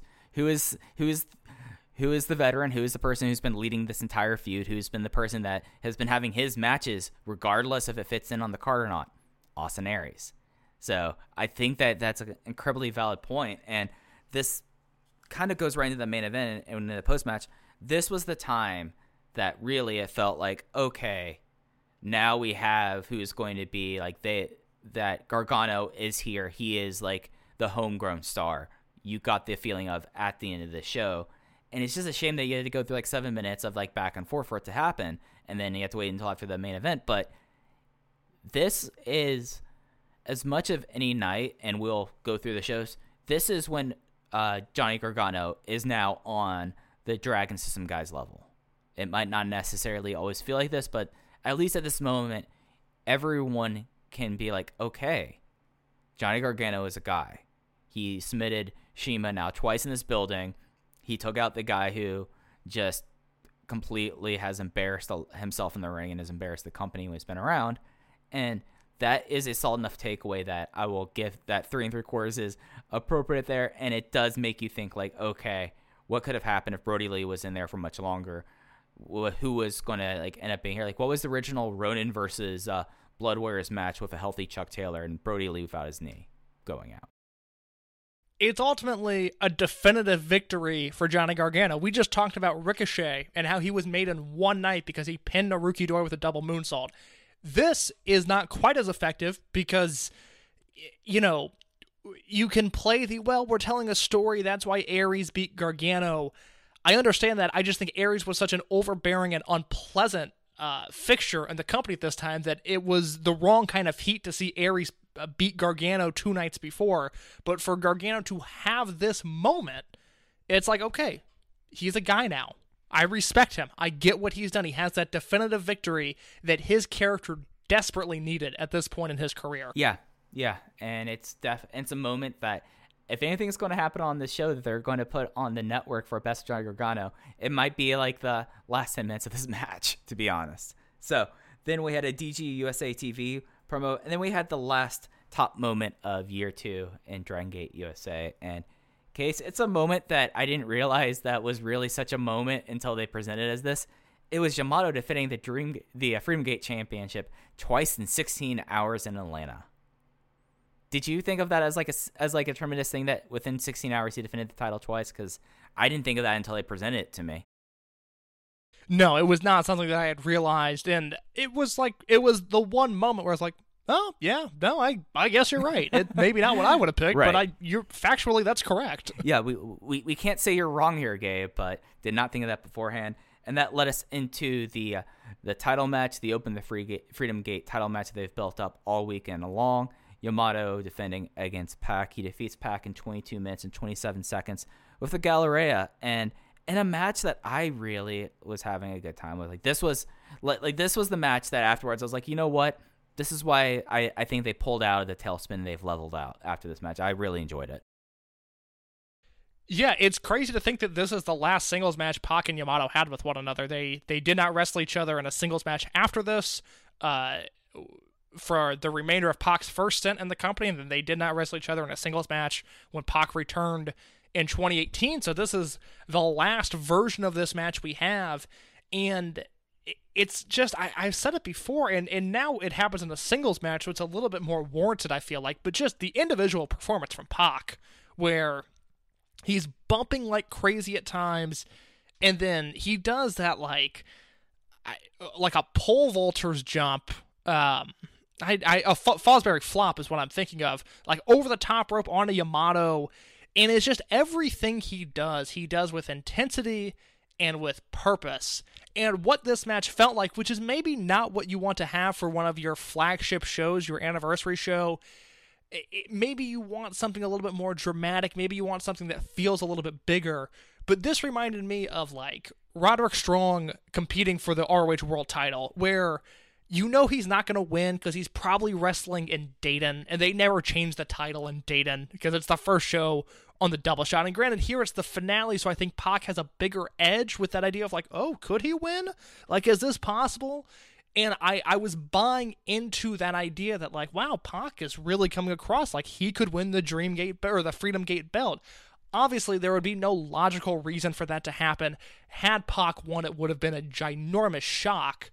But during the match, I was believing the story that Pac could have won, which is the best thing I can say about this match that I went four flat on. Just for the the the sheer effort of the two, I think it's a four star match. I went four and a quarter. So this is like the the, the show that like I realize you've norm- normally been a little bit higher about stuff than I am, but this is the show that I think I'm higher than you about at least the matches that I go high on. And the thing that got me about this is Pac. The, the this is like kind of a match where it is totally about Pac. You're absolutely right about this.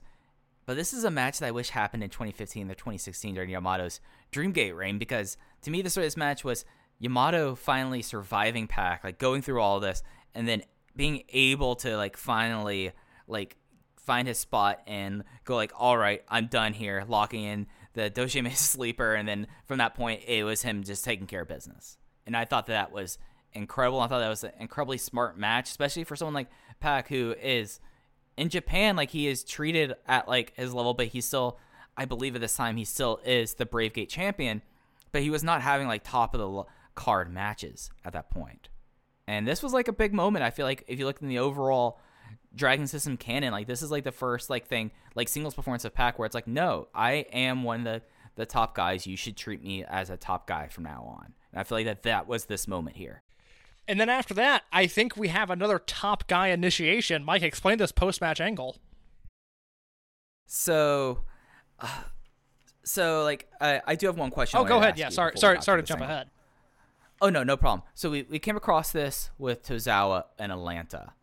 Knowing that Pac is going to be around on DGUSA shows throughout the end of this, could this been a moment where uh, Pac became Freedom Gate champion and have been made total sense? Because I wonder about this, especially with Yamato's reign at this time. It does seem like a little bit of a waste to promote this Champions Challenge that Gabe had promoted, where Yamato would challenge for the United Gate belt and then Pac would challenge for the Freedom Gate belt. It does seem like a little bit of a waste for one of the titles to not change hands. And, uh, you know, probably five shows from now, I think it is, we'll be talking about Pac versus Brodie Lee. And if I was, you know, given the pencil, that would be for the world title of any promotion in the in the world, for that matter. But I- think Yamato is the right move here. Now, again, I still think they could have put the belt on Tozawa and Atlanta, and I, I Right. I'm not gonna say that was the right move to put the belt on Tozawa, but man, I I really am leaning with revisionist history, going, man, I think they should have pulled the trigger there. I think that would have been good for not only Tozawa, obviously, but I think it would have been good for Dragon Gate USA. Yamato surviving that Tozawa match, I think he had to win this, and I'm okay with the result. I, you know, for as much as I love him, for as much as his work has blown me away during this project, I think it is realistic and reasonable to say that 2011 Pac headlining any promotion is maybe not the smartest business move. 2018, 2019, Okay. 2020. If he can ever wrestle again, Pac has only wrestled seven matches this calendar year, which sickens me. It's not his fault. It just, God, what a bummer. But eh, assuming Pac can ever come back to AEW again, I would legitimately consider putting the world title on him. I think he's that good. In 2011, I get why you why you wouldn't really want that as the image of your promotion. That's fair. That's fair. It's just that popped in my mind that I wanted to ask you on this. So, this coronation thing. So, uh, Yamato and Pac have like a show of respect. Of course, they're they're both members of the Mochizuki Army, and we talked a lot about Mochizuki Army last week. They would both be members of Junction Three, and they were going to kind of show respect. And Shiima came, Shiima came out, and he challenges Yamato, and that means that Blood Warriors attack. So they laid out this, and Shiima said that he wanted the belt, and that sets up the next the next Freedom Gate challenge. And then Gargano and Swann come out for a save, and then Johnny Gargano does the go home talk for the first time. And Gabe in the Gabe verse history, unless he did it on a Evolve show, which I don't think they were doing go homes on the Evolve shows. But he says he talked about his and the company's ascent. I mean, that's one way of looking at it, Johnny. I mean, it's your ascent, definitely. DGUSA's, well, they ran their uh, second anniversary show in front of 500 people versus the 900 they had the year previous. And then he says that Ronin is the best stable as they've won. And they made a reference to the Freedom Gate because he did hold up the Freedom Gate belt and handed it back to Yamato during the beatdown. And definitely, like he's talked about, it, as you mentioned, about like the night before, saying like I think I could be Freedom Gate champion, and then thinks everyone goes home. But at this point, we have two ways that Yamato is going in his future. Sh- Shiima has already immediately laid out a, cha- a challenge, and then Johnny Gargano has made a claim saying, "I will be a future Freedom Gate champion, and I'm not. I, I am going to take this title." So I thought that was pretty remarkable as well, and it was a real effective use of the go home promo, which is usually one of like the moments where I look at and see how much time's left on the f- on the disc before I decide to eject it.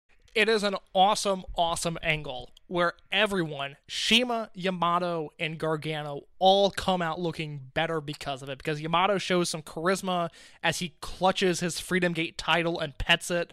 Uh, when Gargano says he wants the belt, Shiima obviously cutting a heel English promo was super entertaining.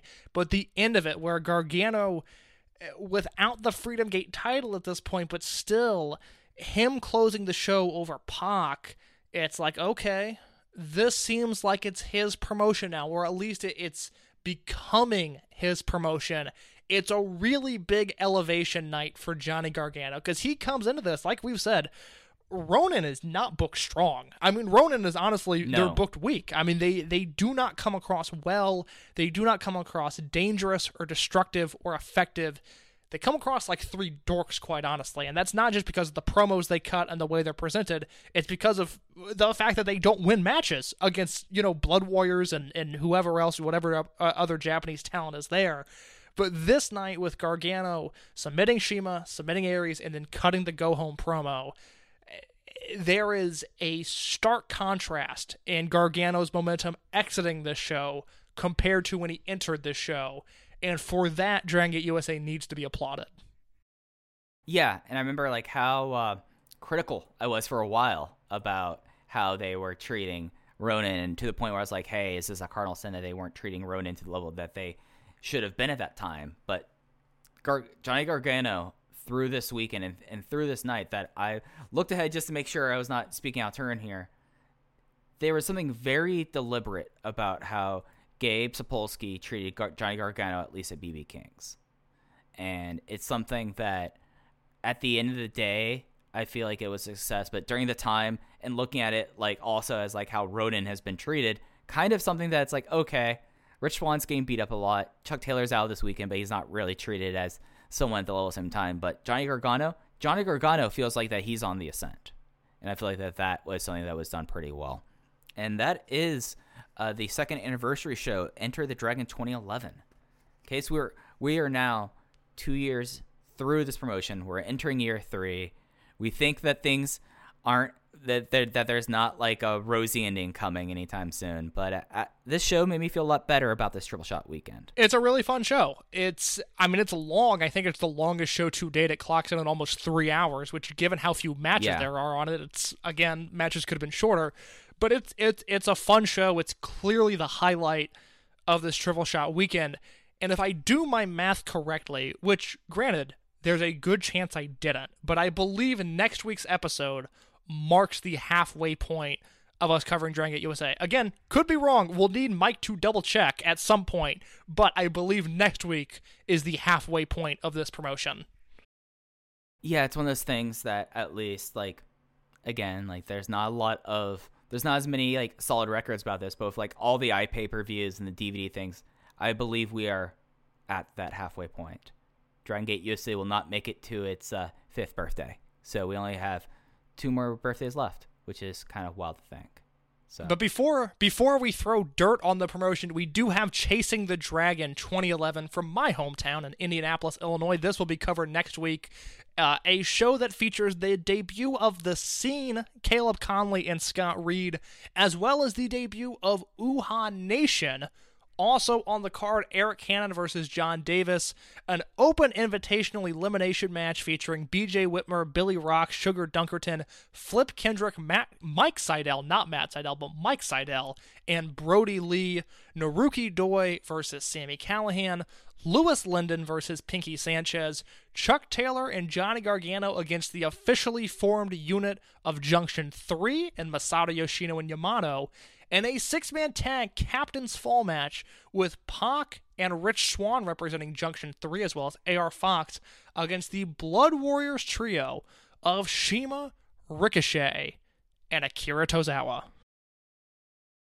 yeah, one of my favorite moments in DG USA history happens before, or DG history happens before this next show. So, case, I think we've pretty much covered this all we have to. Is there anything else you want to hit on before we get out of here? Mike, I think we've covered Enter the Dragon 2011 better than anybody else ever will. Yeah, I did not realize our runtime was going to go this late tonight, but oh well, that happens. Uh, so you could follow us on Twitter. The podcast account is at Open Voice Gate. I am at Fujiheya. That's with two eyes, like Don Fuji. Case is at underscore in your case. If you're on the Apple Podcast app, feel free to rate and review, please five stars. And that's going to do it for Case. I'm Mike, and we'll be back with you next week as we're going into Low Country for Chasing the Dragon 2011. Take care, everyone.